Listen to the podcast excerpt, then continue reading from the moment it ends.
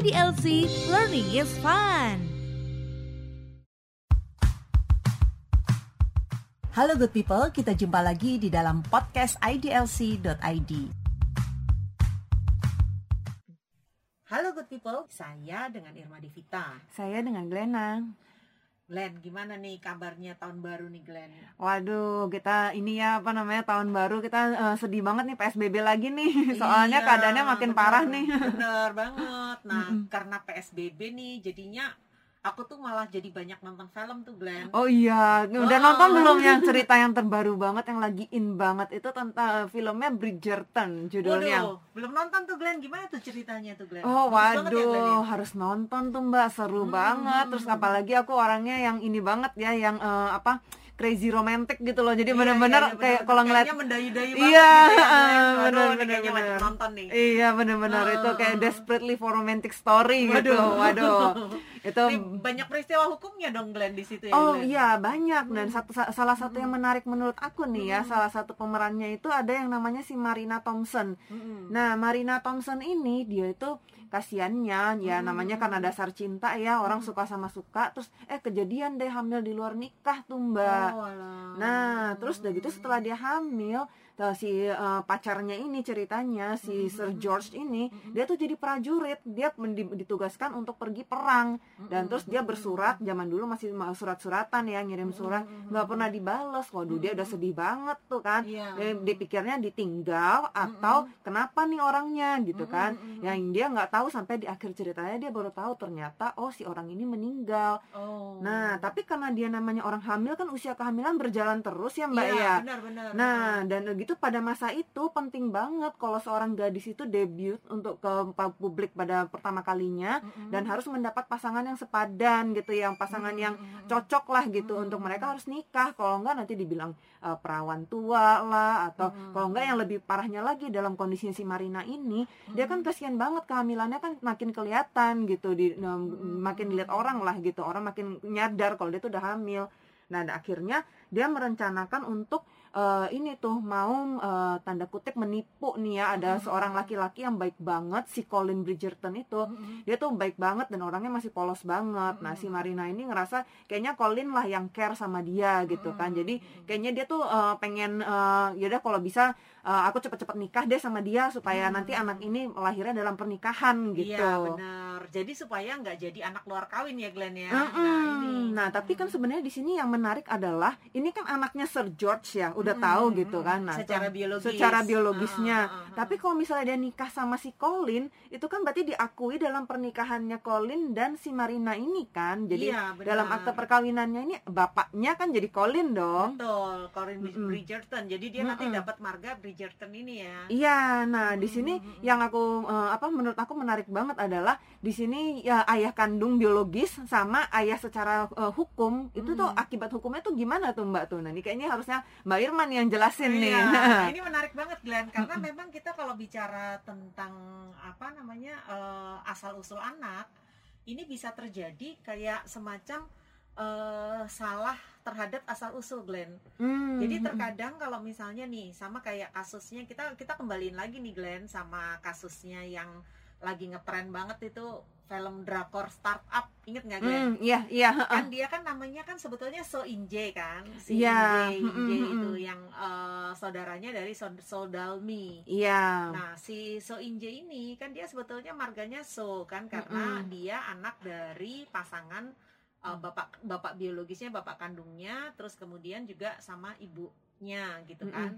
Nah, tapi ketika ibu bapak ibunya bercerai, terus kemudian ibunya menikah lagi, dia diadopsi sama eh, bapaknya, bapak Mm-mm. tirinya. Nah, yang jadi- bermargawo itu yang ya. berwarga Won. Jadi Mm-mm. akhirnya kan dia berubah kan, jadi Won. Bin kan. Mm-mm, mm-mm. Nah, sama seperti kayak kasusnya kalau kita bicara tentang eh, sebab su- eh, terjadinya suatu apa namanya perkawinan sehingga karena ak- akibatnya sebelumnya ter, eh, kehamilan di luar nikah itu biasanya pada saat dia sudah lahir anaknya kalau memang dia dalam perkawinan dianggap sebagai anak dari bapak yang tercatat. Tapi kalau bapaknya mau mengakui. Nanti kalau bapaknya Hmm. bilang ah ini kan saya bukan ini bukan anak saya gitu kan. Itu bisa juga loh Glenn terjadi Glenn Hmm, jadi Dia anaknya udah lahir nggak diakuin mau gitu ya? diakuin. Mm-mm. Itu kan kan pernah kan ada yang seperti itu kan? Iya pernah Oh, terjadi misalnya, sama oh, artis oh. tanah air kita. Iya, Anaknya bener. udah lahir terus baru nggak diakuin gitu bahwa wah ini Mm-mm. kayaknya ini bukan anak saya, bukan anak kandung saya Benar, begitu ya. Mungkin dihitung-hitung antara dia menikah sama terus lahir kok cepet banget gitu Iya. kan. Mm-mm. Nah, itu kan harusnya seperti kejadiannya seperti itu. Nah, kalau misalnya bapaknya menolak untuk mengakui bisa terjadi itu tidak tidak jadi anak, anak kandung gitu. Ntar Hmm. misalkan minta tes DNA lah misalnya Mm-mm, seperti itu. mm-mm, mm-mm. Tapi kalau bapaknya menganggap bahwa itu bagian dari uh, perkawinan dan itu merupakan anaknya, ya nanti kan lahir uh, dibuatkan suatu akte kelahiran itu tadi, Glenn. Hmm. Nah, pada saat akte kelahiran kan memang seolah-olah uh, bapaknya itu memang menyatakan bahwa itu memang anaknya gitu kan. Hmm, Jadi kan kalau mau nggak diakuin tuh bisa ya mbak ya? Bisa aja, bisa aja dia menolak, dia bilang wah ini bukan anak saya, dia nggak mau nggak mau bikin akte kelahiran itu gitu loh, Glenn. Hmm, Iya kan Iya masalahnya. iya nah, iya. sedangkan kalau secara hukum kita bicara tentang bapak biologis, itu kan tetap tidak punya hubungan hukum dengan anak biologisnya kecuali adanya pengakuan anak. Nah, kembali lagi Hmm. seperti yang kasusnya eh, Mas Cica Mokhtar yang terkenal itu ya, Hmm, Glenn. hmm, hmm. Pada waktu itu sampai terbit putusan Mahkamah Konstitusi nomor 46 Hmm, hmm. Terkait dengan adanya eh, pembuktian anak biologis bisa dengan tes DNA gitu kan Glenn Hmm, hmm, Iya. tes DNA tapi pada kenyataannya di dalam praktek itu juga tetap nggak bisa dilaksanakan Tetap karena- sulit ya untuk kita Iya. mau istilahnya mengklaim eh, haknya kita sebagai anak kandung begitu ya? Betul, karena di dalam KUH Perdata pun pengakuannya itu lebih diarahkan kepada pengakuan aktif gitu kalau misalnya Hmm. sampai diakui eh, setelah perkawinan yang berikutnya itu eh, apa namanya dianggap pengakuan dari anak luar kawin itu tidak boleh merugikan anak yang lahir atau perkawinan yang selanjutnya gitu loh. Hmm, perkawinan yang hmm, resmi gitu. Makanya hmm, kenapa hmm, hmm, hmm. eh, itu jadi pertimbangan dan itu menyebabkan dia cuma punya hak atas eh, wasiat wajibah. Artinya untuk kehidupan sehari-hari. Beda Hmm. banget loh Glenn antara dia dalam wasiat wajibah sudah untuk keperluan hidup sehari-hari dengan dia sebagai ahli waris. Oh bedanya apa tuh mbak? Kalau dia sebagai ahli waris berarti kan seluruh eh, harta dari si eh, pewaris itu merupakan dia punya sepersekian bagian Hmm, tapi kalau wasiat hmm, wajibah ya dia cuman selam untuk eh, kehidupan dia sehari-hari aja. Jadi kalau misalnya Hmm. sampai emang dia dikasih kehidupan sehari-hari, dia misalkan butuhnya 100 juta per bulan. Hmm, Itu udah banyak banget gitu kan. Iya. Padahal kekayaannya sebetulnya ratusan M gitu kan. Hmm, Kalau dia jadi ahli waris, mungkin dia paling nggak dapatnya Misalnya Oh, 20 M lah ya 20 M, gitu. Misalnya seperti itu. Nah, itu kan Mm-mm. sedangkan dia karena dia cuman kehidupan sehari-hari ya dapat pengeluaran lo berapa itu yang dibayarin gitu kan. Hmm, iya iya dan lagi kalau dia sebagai ahli waris misalnya Mm-mm. warisannya berupa aset berupa rumah kan dia bisa dapat gitu ya mbak ya. Mm, Tapi bener. kalau wajibah itu hanya sebatas ya udah pokoknya di, dari ahli waris menyepakati mau ngasihin berapa untuk menghidupi dia aja gitu ya. Mm. Bukan berarti terus dia bisa dapat aset, dapat eh, apa namanya eh, bentuk-bentuk lainnya gitu ya mbak ya. Iya benar. Hmm. Nah terus yang menarik lagi tuh Glenn eh, apa kalau kita bicara tentang anak luar kawin itu juga bisa juga kita menganggap bahwa kadang-kadang tuh Glenn di dalam praktek tuh kan suka anak lahir langsung di atas namakan orang tua angkatnya. Hmm, iya iya banyak Itu banget yang banget terjadi bener bener itu. bener bener. Nah. Jadi pasangan suami istri tuh susah banget punya anak. Terus Benar. akhirnya mereka sepakat tanda Ngambil kutip bayi. ngambil gitu ya entah Ah. dengan cara apa pun itu gitu kan. Mm. Jadi seringnya adalah Hmm. begitu eh, bayi itu lahir ditungguin tuh Mbak di rumah sakit langsung dinamain ini karena Iya, misalnya contohnya kayak kondisi Marina nih gitu kan dia Iya, kan betul. udah hamil di luar nikah kalau Heeh, sampai nggak ada yang mau nikahin dia dia kan udah desperately banget mau Iya. nipu si Colin gitu Mm, kan kalau dalam film Bridgerton Heeh, itu dalam ya, ya. heeh, kalau sampai misalnya terjadi dia nggak ada sampai nggak ada yang mau nikahin dia nggak ada yang mau tanggung jawab itu kejadiannya dalam kehidupan kita sehari banyak banget tuh yang Iya, akhirnya terus nungguin dibuang, terus Heeh. dibuang Glenn di, Di- dibuang heeh. di kloset misalnya Iya. ditinggal di Heeh, mana gitu. bener. Nah, kalau dia nemu pasangan yang mau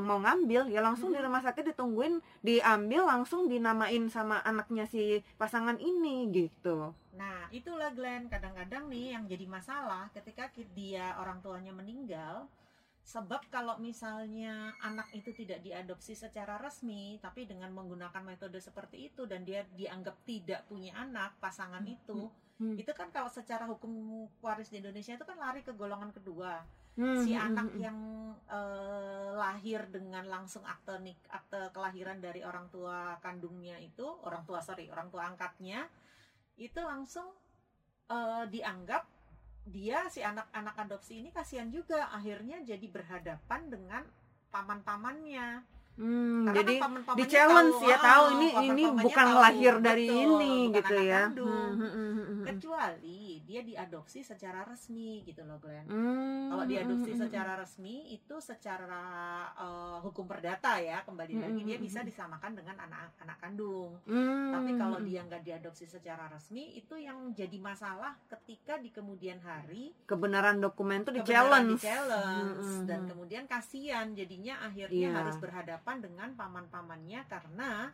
warisan itu kan jadi ada haknya si paman gitu loh di situ. Hmm, gitu ya loh, betul. Glenn. Apalagi dalam hal ini seringnya Mm-mm. eh, apa kalau kepercayaan eh, masyarakat tertentu gitu masih eh, suka ini ya mem- ngambil anak untuk mancing gitu istilahnya. Mancing, Kalau punya ah, saudara ah. kandung yang benar Iya, gitu benar, kan anak benar. oh, sorry maksudnya anak kandung yang benar Mm-mm. sementara anak kandung ini tahu dikasih Mm. tahu gitu kan bahwa ini ternyata dulu ngambil atau apa segala macam atau paman-pamannya tahu terus ngasih tahu gitu kan ke anak ini Mm-mm. dulu dulu papa mama kamu ngambil anak ini nah terus dan akhirnya Mm-mm. di challenge lah sama saudara-saudaranya lo dia bukan anak kandung kok kenapa kita haknya sama begitu kan Mm, mm, mm. Nah itu itu makanya kita kalau bicara tentang waris tuh kayaknya nggak ada habisnya ya. Mm-mm, ya. benar benar benar Terus ada yang menarik menarik lagi nggak kira-kira Glenn dari dari masalah itu Glenn?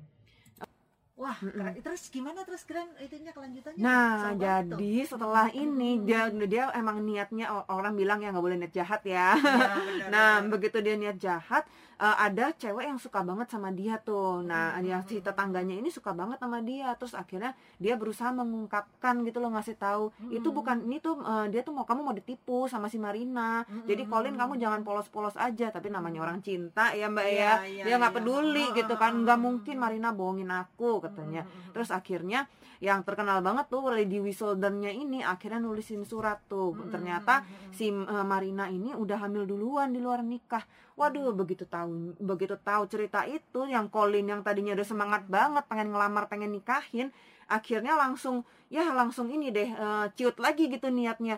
Waduh, orang gimana kita mau mulai suatu hubungan kalau uh, awalnya aja udah pakai bohong gitu Mm, kan. mm, mm, mm. Akhirnya dikonfrontir sama si Colin si eh, apa namanya Marinanya ngaku. Iya Nah, dan si Colinnya bilang coba dong kalau kamu dari awal ngomong sama saya kan aku em, apa mau nolongin kamu gitu loh. Dan aku tahu Mm, dengan keadaan kamu kayak gitu aku emang nolongin kamu. Aku tahu ini bukan bukan anak aku gitu. Mm, mm, mm. terus akhirnya dia karena kecewa ya udah Iya. dia eh, nggak jadi tuh batal nikah tuh. Udah batal nikah akhirnya dengan kekuatannya si Daphne sebagai Duke yang eh, Duchess of Hastings yang waktu itu udah nikah sama Duke itu kakaknya si Colin Mm. Uh, akhirnya si uh, Daphne-nya ini mau bantuin Marinanya. Dia bilang Oh. kasihan ya kan. Akhirnya dicariin siapa sih nama cowok yang uh, dulu kepacaran sama kamu itu. Nah dibilang Sir. George. Akhirnya karena Daphne dalam kondisinya sebagai seorang duchess ini dia punya kekuatan untuk bisa inilah uh, Nyuratin. nge- nyuratin uh, si kepala prajuritnya waktu itu. Nah akhirnya disuratin ternyata bener si Sir George-nya meninggal tuh mbak ternyata Waduh. makanya kenapa nggak dibalas-balas suratnya Kasihan banget. Iya, ya. kasihan Mm, banget. mm, mm, Tapi happy ending, Mbak. Tenang. Oh gitu ya. happy ending. Aku tuh udah udah males banget tuh kalau nonton Iya, sedih banget ya. gitu ya. Oh? Nah, happy ending. Nah, akhirnya ya, yang datang bukan Sir George-nya, tapi ternyata adiknya yang datang. Nah, dia ngasih tahu kalau Hmm, kakaknya meninggal hmm, dan singkat cerita dia mau tanggung jawab lah sama si Marina ini. Ini baik banget ya. Kok ada yang Nah, begitu ya? iya, bener ya. Padahal pada kenyataannya Oh, jarang banget ada yang Iya, mau iya, ya. Benar benar benar. Heeh, Itu nah, mungkin buat memenuhi selera penonton. Supaya nggak kecewa. iya benar benar. Iya, soalnya ya pada zaman dulu kehormatan keluarga itu penting banget. Nah, Mm-mm. jadi si adiknya merasa karena kakaknya udah udah merusak kehormatan keluarganya si Marina, dia bilang dia mau tanggung jawab Hmm. dan dia mau menganggap anak itu sebagai anaknya dia juga. Nah, ini berarti sebagai wasiat ya. dari kakaknya dia bilang ini pasti Oh. keinginan dari kakaknya dia bilang jadi kakaknya pasti menginginkan si perempuan dan si anaknya itu dipelihara dengan baik gitu nah kalau kayak gitu gimana tuh ya mbak boleh nggak tuh yang ngejalanin Nah, wasiat itu. seperti itu Iya. mengakui anak seperti itu Oh, gitu kan oh, oh, oh, oh. Menarik banget tuh Glenn kalau Mm-mm. misalnya wasiat itu biasanya kan harta ya Glenn ya. Wasiat diwasiatin istri gitu ya iya benar benar benar pacar Iya, lagi iya, benar. pacar Kalau sama di anaknya Indonesia tuh banyak loh Glenn kejadiannya seperti itu istilahnya kalau bahasa bahasa awamnya itu turun ranjang Glenn hmm. jadi kalau misalnya kakaknya meninggal kan sebab kalau secara hukum tuh nggak boleh Glenn menikahi eh, misalnya nih kan kan mungkin ada ada kemungkinan terjadi poligami karena adanya izin dari Hmm, hmm, eh, istri atau istri-istri sebelumnya. Seperti eh, diatur dalam Undang-Undang Nomor 1 Tahun 74 yang peraturan pelaksananya di PP Nomor 9 Tahun 75 Hmm. kan harus syaratnya itu kan harus ada persetujuan dari istri-istri sebelumnya dan ada syarat-syarat tertentu seperti tidak dapat menjalankan kewajiban dan sebagainya. Hmm. Tapi tetap nggak boleh kalau kawin mengawini itu bersaudara kandung sekaligus gitu loh. Glenn. Hmm, Itu iya nggak boleh. Nah, tapi kalau misalnya di dalam masyarakat itu juga ada istilah awa- istilah masyarakat itu turun ranjang. Jadi kalau Hmm. kakaknya meninggal bisa dilanjutin sama adiknya gitu loh. Hmm, jadi Termasuk- ngewarisin ini ya istri dan anak-anak gitu iya, ya. istri dan anak. termasuk yang seperti yang Sir George itu. Jadi dia Hmm. bisa ibaratnya untuk memelihara istri dan anak-anaknya. Jadi Hmm. istilahnya tanggung jawab lah ad- adiknya gitu ya. Hmm, Atau hmm, hmm, hmm, tapi hmm. biasanya sih perempuan sih Glenn. Jadi untuk supaya anak-anaknya itu ada yang ngerawat, bukan dia ngerawat ponakannya sendiri gitu kan. Iya, benar-benar. Daripada orang lain yang nggak jelas gitu loh Glenn. Nah, Iya, aku pernah dengar juga tuh cerita di masyarakat adat seperti itu. Jadi eh, bahkan mm-mm. ayahnya meninggal diwarisin ke anaknya begitu. Nah, kalau itu nggak bo- nggak nggak boleh Glenn. Kalau itu nggak boleh Glenn. waduh, waduh, waduh itu eh, bahaya banget ya kalau itu ya. Jadi nanti manggilnya jadi bingung tuh. Iya, itu terjadi terjadi terjadi ini, terjadi masalah di kemudian hari gitu loh. Mm, mm, mm, mm, mm. Hmm. Bener-bener itu juga eh, ini tuh ceritanya apa yang aku nonton lagi yang nggak kalah seru banget tuh Game of Thrones itu. Hmm. Jadi karena mereka haus akan kekuasaan, jadi Ah, iya. untuk untuk supaya intinya tuh bisa inilah apa namanya bisa nerusin ke apa ke kelangsungan kerajaannya itu Mm-mm. bahkan sampai ada ceritanya tuh eh, jadi dia jadi bingung ini anaknya dia nikah sama eh, bapaknya. Tapi Iya. eh, keponakannya nikah sama eh, ininya eh, sama anaknya yang satunya gitu. Jadi itu Iya. bagaimana manggilnya Iya, nah gitu itu ya. Nah itu tuh kalau misalnya di di Indonesia juga secara agama Islam itu juga nggak boleh. Kalau kalau mewarisi istri dari itu waktu zaman jahiliyah lah artinya belum ada hukum Islam ya belum ada hukum syariah gitu kan. Nah, kalau misalnya di dalam hukum adat itu memang juga banyak kejadian seperti itu. Daripada nggak ada yang ngurusin Mm-mm. anak-anaknya, jadi akhirnya diurusin sama eh, ini apa eh, sama adiknya. Hmm, iya paling enggak biasanya sih perempuan ya Glenn ya. Iya. Karena biasanya kan kalau perempuan itu kan karena ponakan-ponakannya dia kasihan kan, lihat Iya. ponakan-ponakannya nggak ada yang ngurusin. Ya, dan biasanya zaman dulu itu ini baru sekarang aja emansipasi wanita, wanita berkarir gitu ya, Mbak ya. Kalau zaman dulu kan masih har- wanita yang benar-benar di rumah, jaga rumah. Jadi kalau Hmm. Suaminya istilahnya nggak ngidupin ya benar-benar udah anak-anak istri itu udah nggak ada yang ngidupin gitu. Jadi Iya, makanya di mungkin diwasiatkan ke si adiknya ini supaya kalau aku meninggal nanti kamu tolong urusin eh, istri sama anakku ya, gitu ya. itu nah makanya kan akhirnya kan jadinya eh, banyak juga kasusnya di di Indonesia karena itu dasarnya kan hukum adat dulu Glenn Hmm, Ya, iya, sama banyak kan menjaga masyarakat adat ya. Game of Thrones itu Iya. menjaga tentang darah birunya Mm-mm, mm-mm. terus ada banyak banyak inilah banyak Mm-mm. alasan ini juga ada yang viral nih juga tentang yang polisi Aceh yang menikahi adik iparnya setelah meninggalnya istrinya itu juga Hmm, itu iya juga. iya iya. Ya, pokoknya banyak sih kasus-kasus hukum ya Glenn ya. Iya, Ternyata mm-mm. dari film-film yang uh, kita tonton sehari-hari nih. Aduh, aku Mm-mm. jadi nggak nggak sabar nih mau nonton film Iya nonton Mbak ini waduh nih. Kayaknya seru banget. banyak banget ya peristiwa hukumnya kali ya Glenn Banyak, ya. ada macam-macam dan itu baru satu si Marina. Belum Oh, cerita belum. tokoh utamanya si Daphne sama si Duke-nya. Mereka Iya. masing-masing juga punya cerita sendiri. Kayaknya kita harus bahas di episode berikutnya iya. deh, Mbak.